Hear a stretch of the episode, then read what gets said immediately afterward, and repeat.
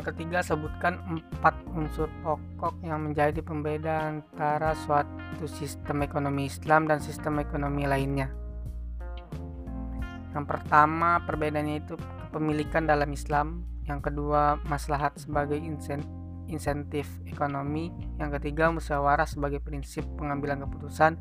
Yang keempat, pasar yang adil sebagai media koordinasi dan penyediaan informasi